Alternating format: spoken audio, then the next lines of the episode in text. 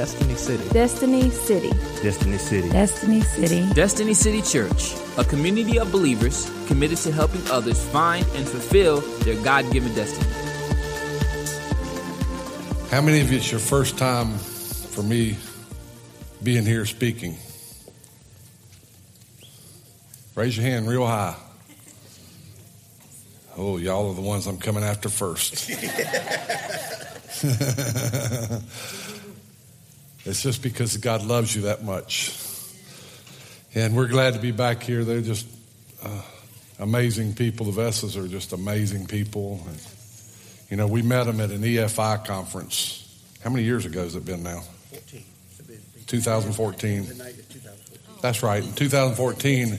And then 2015, we lived in Columbia, and I don't know if y'all remember the rains that came in Columbia. We had floods all over South Carolina, and our house got flooded. So I didn't get to make the EFI conference that year. We were supposed to be there, but we had four feet of water in our backyard and had water up to our under our house to about that far from our subfloor.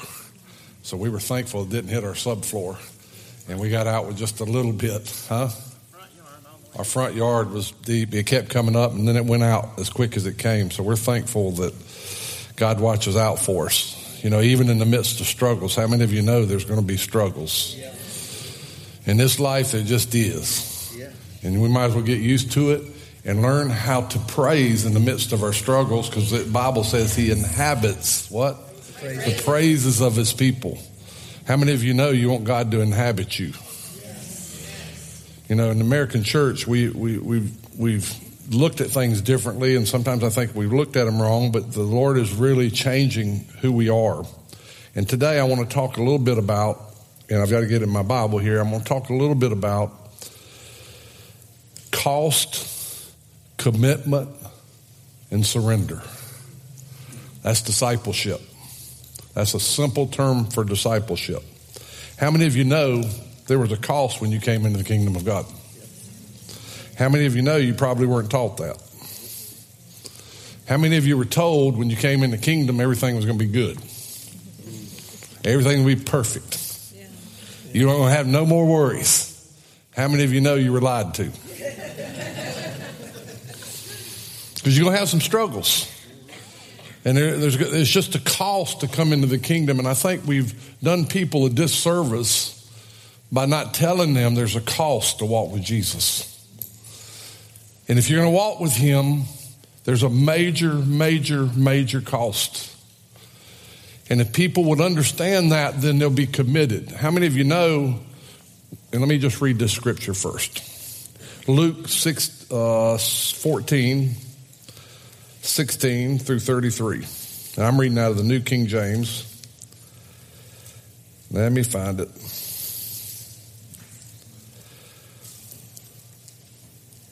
A certain man gave a great supper, invited men, and he sent his servant at supper time to say to those who were invited, Come, for all things are now ready.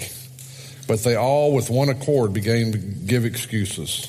One said, I bought, bought a piece of land, I got to go take care of it. Another said, I bought five oxen, I'm going to go take care of it. Still another said, I married a wife, and therefore I can't come. So the servant came and reported these things to his master. The master got angry, said to his servant, Go out quickly to the streets and bring in the lame, the blind, bring them all in.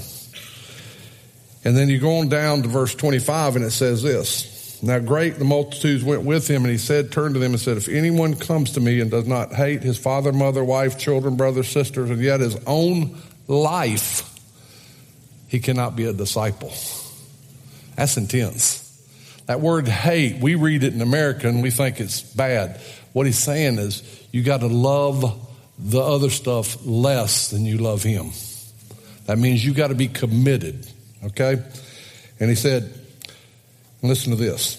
And whoever cannot bear his cross and come after me cannot be my disciple. If you can't bear the cross, let me tell you, the cross was torture. It wasn't an easy thing. And so a lot of times we're going to have to bear a cross. But let me keep going. For which of you intending to build a tower does not sit down first and count the cost? When they, count, when they bought this building, they had to sit down and count the cost.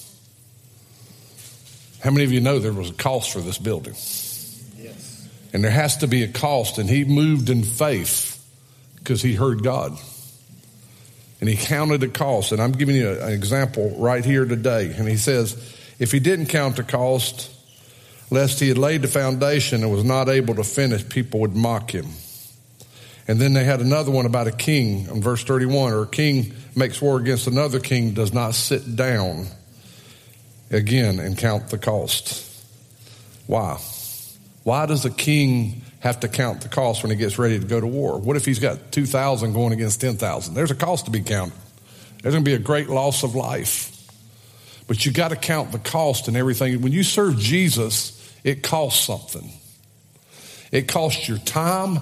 You know what the most valuable commodity is in America? Time. And guess what? Guess who owns it now? When you come to Him, you belong to Him. Now your time is His time. That's real Christianity. Can I tell you something? In America, we have too much conveniences. We got lots of these and iPads and computers, and guess what takes up most of our time? It's surely not most of the time in the American church, it's not even the Bible. Did you know that 94% of pastors have not even read the Bible all the way through? It's true.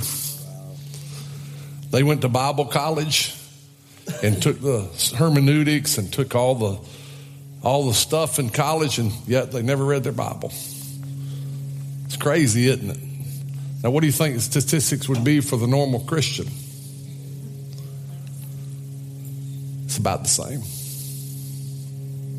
It requires a cost, your time, your time to study to show yourself approved.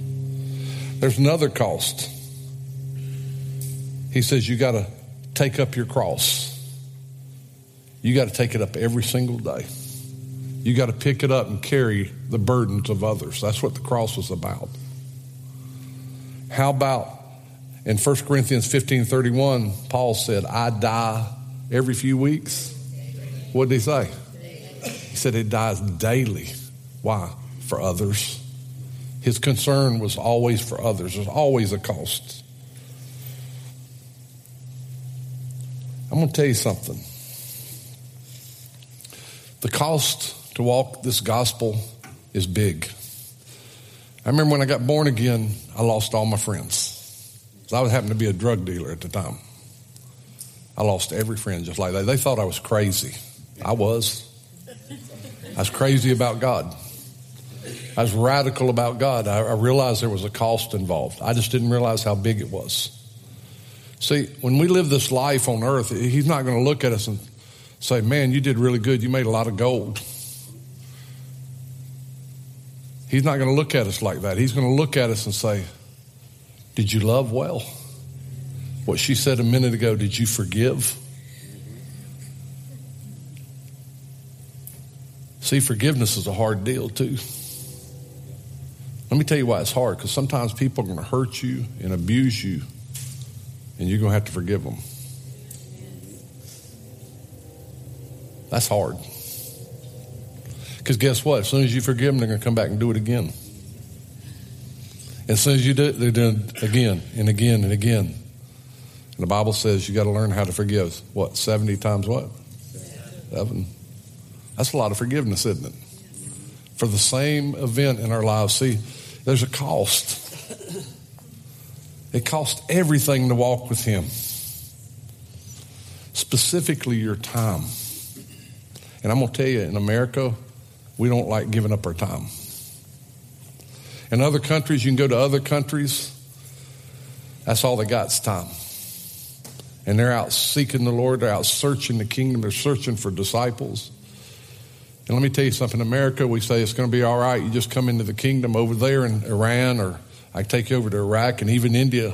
They're going to look at you and say, you know, you want to follow Jesus? You could die tomorrow. You could have your head chopped off. It ain't like here in Mexico where he goes in some parts of Mexico. If you're a believer there, especially a pastor, your life is on the line. And literally, his life's on the line, whether he knows or not, but the angels have their guard on. His life's on the line when he goes there. You know why? They don't want people like us alive. See, that's the gospel. The gospel, you die daily. In other words, you pick up his cross and you go after people and you bring them into the kingdom and you tell them the truth. There is a cost. Then there's commitment. The commitment requires everything. It means you're going to have to commit to reading your Bible. Not once a week, once a month, but daily. It has to become your source of life. How many of you know if you need a blood transfusion, you got to have blood? How many of you know if you need a spirit transfusion, you got to have the word? Let, let me prove that to you. The Bible says, Jesus says, the words that I speak, they are what? Spirit in their life. So you got to have a spirit transfusion on a daily basis. How many of you know you're going to get beaten up in this life spiritually? Most of you will never experience the suffering that our brothers and sisters are experiencing, experiencing across this world. Most of us never will. But that doesn't make them any less our brothers and sisters. So now you got to give a life of prayer, interceding for other nations, interceding and praying for people. He said, Why should I do that? Well, Jesus said that He died and He's seated right hand of the Father. What's He doing? What's He doing? Bible says He's making intercession for all of us. So who are we supposed to be following? Him. Did you know every single one of you are called to be intercessors? You are. When they call for prayer here, y'all ought to be knocking the door down to get in here. Because a corporate prayer, God, for whatever reason, God wants us to come together in corporate prayer. I'll prove it to you. In the book of Acts, he called for corporate prayer. He said, Go tarry in Jerusalem. They didn't go just sit down and eat, they were praying and seeking God. You got to go read the text. And it said the Spirit came in like a mighty rushing wind. How many of you want to experience a mighty rushing wind? You want to see the power of God. You want to see people like Peter that was out on the edge. He was a wild man. Jesus said, Come out on, he said, Jesus, let me come on the water. What did he tell Peter? He said, Come on. And Peter went out there and he jumped on the water. Peter was a mild man. Then he got a prophecy from Jesus. You know what the prophecy was? Pete, you're going to deny me. What did Peter say? I am not going to, I'd never deny you. What happened? There you go. Am I better? Yeah. Wait a minute, it's about to come off my ear now. Is that better? He said, He's going to deny you. He said, You're going to deny me. Peter said, No, that's not going to happen. Matter of fact, you know what happened? Peter showed up at the temple when they arrested Jesus. And how many of you heard there was a cock that crowed? How many of you know it wasn't a cockadoodle doo? Most of you don't know that because you don't understand that chickens couldn't be in the temple courtyard because it was considered an unclean animal in the temple courtyard at the time. Actually, if you look at the correct translation, it was called the temple crier. And he would come out on the temple steps and say, All come to worship. He did it three times. That's what that was all about. But Peter sat there and denied Jesus three times. You know what he remembered the prophecy he got from Jesus? The third time. That's when he remembered. And then Jesus said, Look, he met him on the beach, cooked him some fish. By the way, if you want to know what you're getting ready to eat in heaven, you're going to eat some fish. and Jesus probably be cooking it for you. He met, that's right. He met Peter on the beach. And he said, Pete, do you love me? Are you committed to me? Peter, are you committed to me? Do you love me? That's what love is, is commitment. Love is not a feeling, it's commitment. He says, if you love me, Pete, do you love me? Pete said, you know I do, Lord. He said, then go hang out in Jerusalem. Tarry in Jerusalem. And he went there and tarried. And they sought the Lord together. And then the mighty rushing wind came in. Peter got filled with the Spirit of God. And he preached his first sermon after God restored him. Jesus restored him. He preached his first sermon. 3,000 people came into the kingdom. Then he goes walking in a temple where the man was lame and he said, Money, money. He said, Silver and gold don't I have, but such as I have. Rise up. Power was released in Jerusalem. But it requires commitment. It requires commitment to one another. If you got out with somebody in the body, go sit down and talk with them. Don't run to him about it. You go deal with it. Amen. Make sure you look each other face to face and work it out. Kim, let me tell you something. He's not supposed to be a referee. Thank you. He's not. His commitment to one another.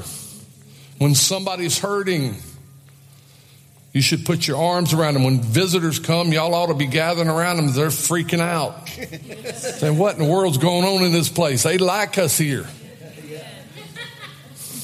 But you know what we do? We come in and we find our own seats. Don't we? Instead of trying to find somebody you can touch, be committed. When you're committed to a body, what you're doing is saying, I'm here. I'm going to give my money to this place because I see value. I want to see the kingdom growing. I believe this place is going to grow the kingdom. So I'm going to give money to this place because I want it to go to work. And by the way, it's not even your money, it's His money. You just think it's yours. And anytime you start really thinking it's yours, bye bye. Remember the guy in the New Testament? He said, Man, I done made a lot of wealth. I think I'm going to go build me another tower. And I'm going to put more stuff in there. And what did he say? You fool, your life is required of you this night. That's what he said. So it's not yours. You should always say, God, what should I do? Everything that you have should be open handed, it should be committed to one another. I told a story last night. I want to tell it again here. I told a story about a man named Francis Chan. Anybody ever heard of him? Francis Chan's on the West Coast. He started a church of eight, uh, actually started a church in his home. It grew to 8,000 people. Pretty big church. And Francis Chan grew it up from the bottom. But you know what he found out? This, this is a story I told him last night, changed his life. He actually talked to a gang member and finally got him to come to church and he started bringing his family and the gang member would come to church and after about eight weeks the gang member disappeared. This is because he lives in the left coast west coast. He lives way out there. Y'all got it didn't you? It took y'all a minute. That was a delayed reaction. But he lives on that coast and, and the gang member wasn't there and one day he was in a grocery store and he ran into the gang member and he said, Man, I hadn't seen you in a while. Where have you been? He said, Well, Pastor, you want to know the truth? He said, Oh, yeah, I do. I want to know the truth. He said, Let me tell you what the truth is. He said, When I came to your church, you told me it was going to be full of love and people were going to like me and take care of me. You told me that when my family was sick, people were going to be involved, and they weren't. He said, matter of fact, when we came there, nobody wanted to sit near us. Everybody wanted to sit over here because I didn't look like them. He said, when my family got sick, nobody called me. My children got sick, nobody called me. He said, so I left church and I went back to my gang. Because in my gang, when my wife got sick, people were there bringing food. He said, when my children were sick, they were there bringing food and over there helping clean our house. When I was out of work, they came and gave me money. Not to church, people. He said, So I, I, guess what? I found more love in my gang than I ever found in church. It's commitment. See, you're not committed just to destiny, you're committed to God, and this is the house He's brought you to. That's what commitment is. It costs everything. See, you got to have cost, you got to have commitment. How many of you know when you serve Jesus in Iran, And they say, hey, you want to know Jesus? And you know what happens? If you come to Jesus, you could die tomorrow. You still want him? You still want him? You could die tomorrow. The government could take everything you got because you believe in Jesus. Do you still want him? He wants you, but do you want him? Let me tell you something. He talks about this in the scripture. He said, the world hates you, it hated me first. Can I tell you something? That name is a name that stirs up controversy everywhere you go. I challenge you to go out into the mall and say, Jesus is Lord, and watch how quick you're escorted out of that mall. But you can take a rug in there and bow to Allah, and nobody will touch you. Truth. You see it in the airports. People can sit there and say Jesus, and you're going to have security surrounding them. But as soon as they find a rug to start worshiping Allah, everybody gets out of their way. Nobody says anything. Who do you serve? Do you serve a living God that you're committed to? That's wanting to bring change into this world. This isn't about you and me. This is about His world that He wants to redeem because He wishes none would perish, not one. From the lowest of the low. And what I read you just a little bit ago, He said He's out there trying to bring them back in. He said, but they wouldn't come back. So now He's going to the highways, byways, and hedges, and He's going to bring all the ones in nobody wants. Nobody wants. Can I tell you something? It's not about color either. Y'all better get over that. We all carry the same blood, and that's the blood of Jesus inside of us. You want to change a community? Then go in there and be the change maker. Be committed to your city. You go into a place that has a lot of drugs going on to go preach the gospel and watch the drugs disappear. But you got to live it. You can't just go in there and preach a message and go home and shut your door to everything. You got to start living it with people. See, that's the commitment of the kingdom. Cost everything. It costs commitment, cost everything. See, I love the kingdom.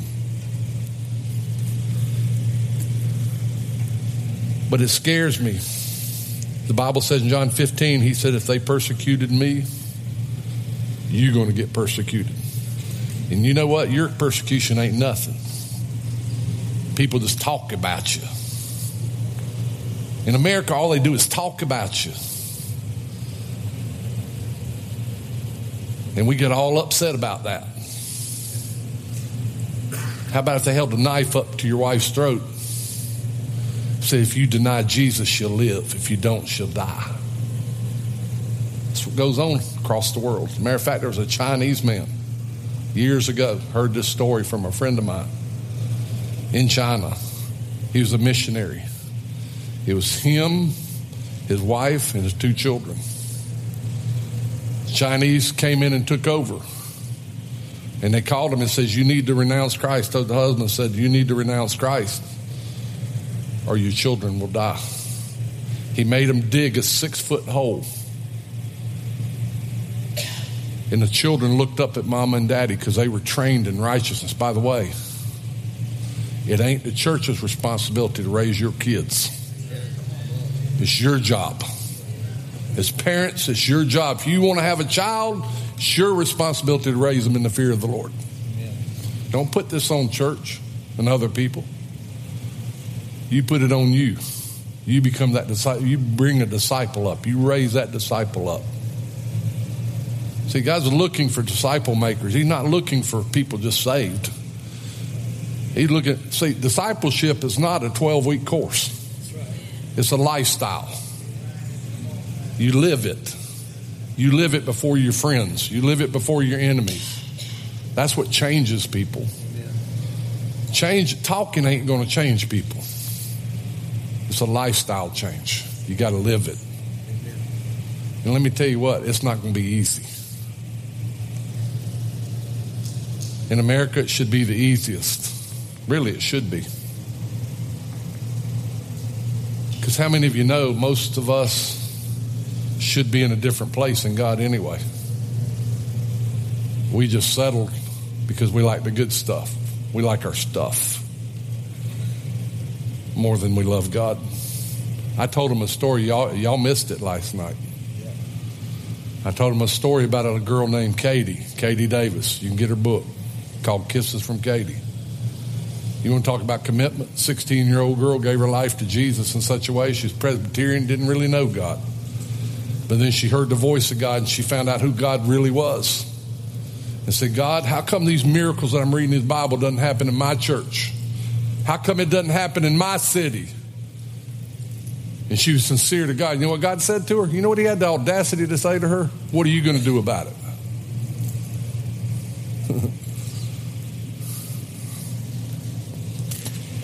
what are you going to do about it? And then she got a little forthright with God and she said, Well, God, what you wanted, where, where do you want me to be? What do you want me to do? That's a dangerous, open ended question. You know what God told her? I want you to go to Uganda. And she ended up going to Uganda, working with the poor, with the orphans. Mom and daddy didn't want her to go. You know what happened? 24 girls she ended up adopting. She ended up meeting her husband there. She got orphanages all over. She's raising up villages over there and teaching them how to make money so they don't have to leave the village. 16 years old at the time when she first committed She's still committed. Is it easy? No. In her, she got a new book called Daring to Hope. She'll tell you it's not easy. We look at somebody like her or Heidi Baker and we say, wow, I want to be like them. Do you really? Do you really want to go through the pressure that they went through? I think if you would be honest with God and say, God, where do you really want me? Y'all might be surprised some of the things He's going to say to you. It ain't about your money and retirement. See, my daddy retired at 70 years old, at 68 years old, 68 and a half. He died a year and a half later. What good was his retirement? My daddy didn't know the Lord, but I was committed to the Lord. And I went to the hospital when my daddy found out he had a brain tumor.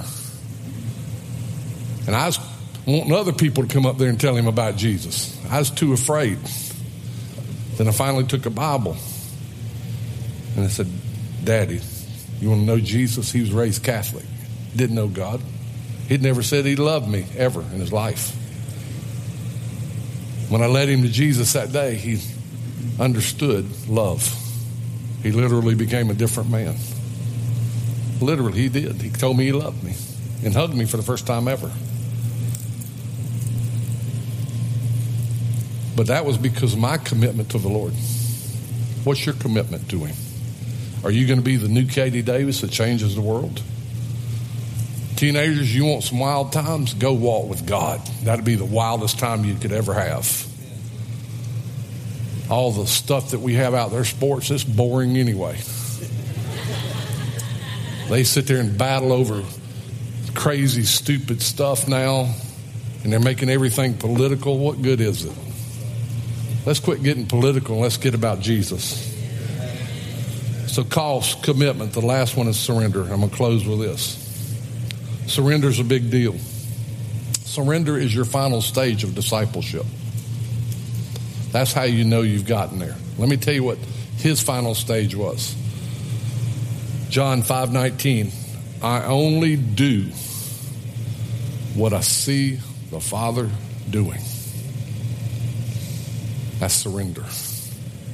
You want to know why Jesus moved in incredible miracles everywhere he went? Surrender. You know why we don't? We're not surrendered. We're stuck somewhere in the process. And see, God takes you through a process of testing to bring you to a place of surrender. The last one is John 8 9. I only do what pleases the Father. Now, let me ask you something. How are you going to know what pleases the Father? Say again. You got to get in the book. If you don't know this book, the Bible, from front to back, how are you going to please Him? Well, Jim, I'm a New Testament Christian. You wrong. You a Bible Christian. Jesus gave two commandments. He said, Love the Lord your God with all your heart, mind, soul, and body, and what? Your neighbor is yourself. Is that right? Well, Jim, that's New Testament. Praise the Lord. Can I tell you, all he did was condense the Ten Commandments. The first five of the Ten Commandments are guess what about? Loving God. Guess what the other ten are about? The other five are about? Loving people. All he did was condense it. He just took everything and condensed it and said, Look, I'm just trying to make it easy for you. Can I tell you how hard it is? Loving God's hard because you're going to have pulls on your life everywhere you go. They're going to be pulling you back. I was a drug addict. Stuff like that, they wants to pull you back into it. Your old lifestyles wanting to pull you back. That anger that you've been living for a long time and never dealt with, wanting to pull you back in and get angry again. But you got to die daily to it. You got to stay humble before the Lord. See, surrendered Jesus, when he was surrendered, he said, Man, I'm only doing what he's wanting me to do. And can I tell you something? When you start doing what God wants you to do, people ain't going to like you anymore. They won't. Walking with Him is different than what you've been taught. You follow Jesus. Some of you, when He goes on a Mexico trip, ought to be begging to go. Well, Jim, it costs money. So what? Quit, quit going to Disney World and go there. You might see a miracle. And when you see a miracle, then your life becomes changed. Not only does your life become changed, but the one that received the miracle. And when they receive that miracle, they're going to run to you and say, Who are you? Who are you? And all you can say is, I'm just a servant. That's all you can say. Last two scriptures. And I'm not going to read it, I'm just going to tell you about it. And I believe it's in Mark. And Jesus said this He said, He who wants to be great in the kingdom must become a servant. He who wants to be great in the kingdom must become a servant. What does that mean? That means everybody in here you're supposed to serve from the lowest if you want to be great in this kingdom. And he who so wants to be the greatest in the kingdom must be servant of all. Our jobs as leaders should be those fivefold ministry. We should be the servant of all of you guys. We should be modeling that in the body. We're just servants. See, gifts are gifts. God gives gifts. Gifts are gifts. They just are. I don't have to earn it, I just do it.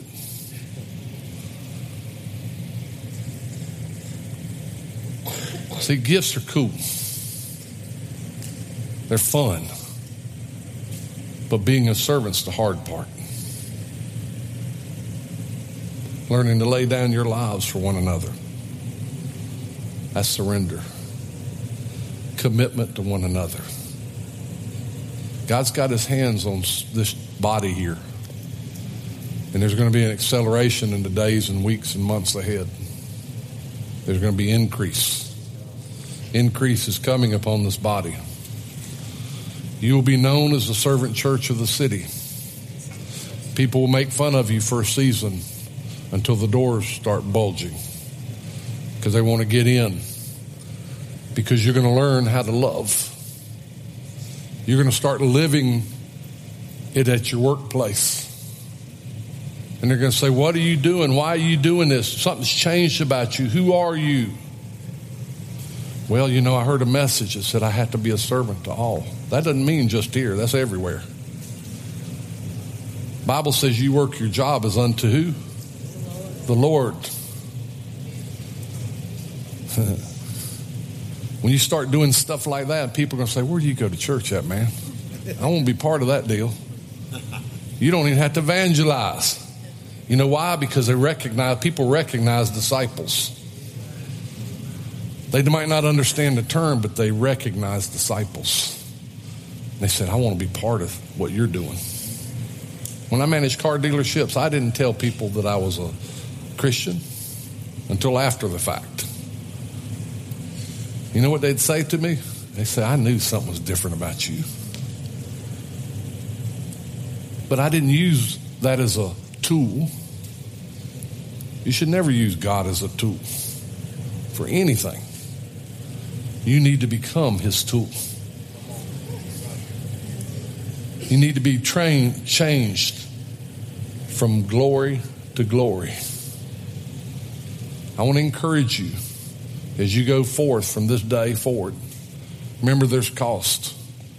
When you lead somebody Jesus, you say, Look, it's a cost, dude. And then you got to teach them there's going to be commitment to one another here. You can't be your own Lone Ranger anymore. It's commitment to one another. And we're going to keep everything even. And the last part you'll get to is surrender. When you get to surrender, that's when the miracles begin. And can I tell you something? It's fun to do, try to get people healed here, but you know where most people are going to get healed? Outside these walls. People that are desperate, they're hungry. Guess who they're looking for to show up? Disciples. That's ultimate discipleship when you finally get to the point of surrender. Where are you at in the process? Are you still counting the costs?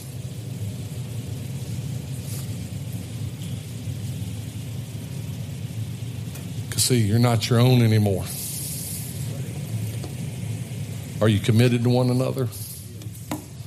And are you totally surrendered? Get ready for this new time that y'all are about to step in. Some of these, sometime very shortly, many of you are going to hear the voice of God and it's going to speak to you, and you're going to run to Him and say, God really spoke to me about doing this, starting this. You know what He's going to say? Well, let's do it. He doesn't need to appoint you to do things. You need to be running to Him saying, What do you think about this idea if I go do this down at the park? I just want to set up a booth down there. And I want to set it up where people can just get prayer for healing. You think he's going to say no? Going to go down there and start getting people healed, and they're going to want to come to this place. You know, and prophetic things, the things that I do, a lot of times they'll set up booths and say, Come and get your reading. Think about it a minute. Our culture, what do they look at most of the time? Psychics. So, what do they look at getting every time they want something? A reading. I, listen, when we go down to the beach, we got people that show up all the time and say, I'm here to get my reading. and they, they don't know any difference, it's just language. But take the gift that God's giving you and give it away. If He's giving you the ability to make wealth, it's not for you. Yeah, give them the reading. Start giving it away. First of all, you give it in the place you're fed, and then give it away everywhere you go. Her brother, he just passed away this last year, right in May. When he got saved, let me tell you about her brother. I, I get on, I like stories because I want to show you something about somebody. Because I loved her brother. Her brother, he'll tell you he was a general in Satan's army. That's what he told me. He was until he got cancer. And he got cancer and he had it down in his throat. They actually had to cut out part of his throat. And he lost all his saliva glands from radiation. So you imagine he was a car guy, managed car dealerships. He wore $300 shoes, $800 suits. He'd call his hair, he'd have it dipped in curls, what he used to say. Because he had it a perfect way, had it long, the exact length he wanted. He was just that kind of man but he's a good man. He could be mean as a snake, too. But When he got the cancer, he laid in bed for eight months. When he lost the saliva glands, he went on a feeding box. That's all he had. And he told us, he said, at that time I was ready just to die. I said, Jesus, you just need to take me. He had finally committed to Jesus. Well, he decided to come to one of our meetings. We had meetings in the city, and we said, Well, just come and get prayer. Now, we're a little bit different than what you used to because he grew up Methodist. I said, But come on. And he would come, and I remember the first time he came, he sat back there with that guy sitting with his family, and they sat like this. They were freaking because they were doing worship, everybody dancing, and and then we prayed for him because, and then we prayed, and then the next week we found out he was going to Augusta, Georgia, to get a see if he could get a saliva gland transplant because if you don't have saliva glands, you can't eat. Everything has to go into the belly. Okay, so he came back again, got prayer again. He went down to this doctor, and he found out when he went to the doctor Doctor went in there and said, I don't know what's happened, but you got brand new saliva glands. He got healed. Okay? That was cool. But let me tell you what he did when he got healed. He really had an encounter with Jesus then. And he knew that what the cost was, and he became committed. And he went out in a $700 suit and his two, $300 shoes and stood on the interstate on one of the exits with a sign. It says, I don't need money, I don't need food, but you need Jesus. He was committed. He was committed. I mean, I love, yeah, and then Rachel just reminded me he would go downtown Columbia with a wad of $20 bills, $100 bills, and go looking for the lowest of the low and said, I just want you to know Jesus loves you and prayed for him and hand him $100. I'm talking to all the homeless people. That's the kind of man he turned into. And let me tell you something. After that, he just became on fire for God. But then, about three years ago, he was in a tragic car accident. And he actually, a truck was, a log truck was out of the road in the middle of the night with no lights, and he slid right into it and everything in his body got broken. He could have given up, but he still talked about Jesus. He was in pain every day for two and a half years. Every day. But he was still committed. Still a disciple. He always encouraged us. Rachel and I would go over and pray for him. His body was so wrecked with pain. Back first of the year, they found out cancer had returned. Except this time it was all through his body. We lost him in May. He was known all over the city.